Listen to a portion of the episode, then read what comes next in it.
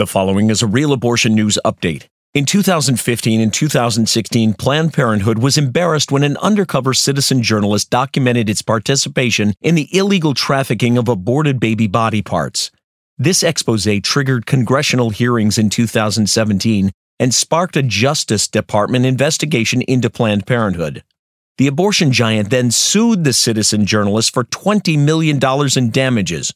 Earlier this month, a California federal judge gutted Planned Parenthood's retaliatory lawsuit, reducing possible damages from $20 million to perhaps 100,000. Defendant David Daleiden responded publicly now that the facts are in, even Planned Parenthood's favorite judge refuses to buy into the abortion giant's lies. Why would Planned Parenthood seek to punish free speech rights of journalists? What don't they want the public to know? To help sponsor Real Abortion News by CompassCare, go to realabortionnews.com slash donate.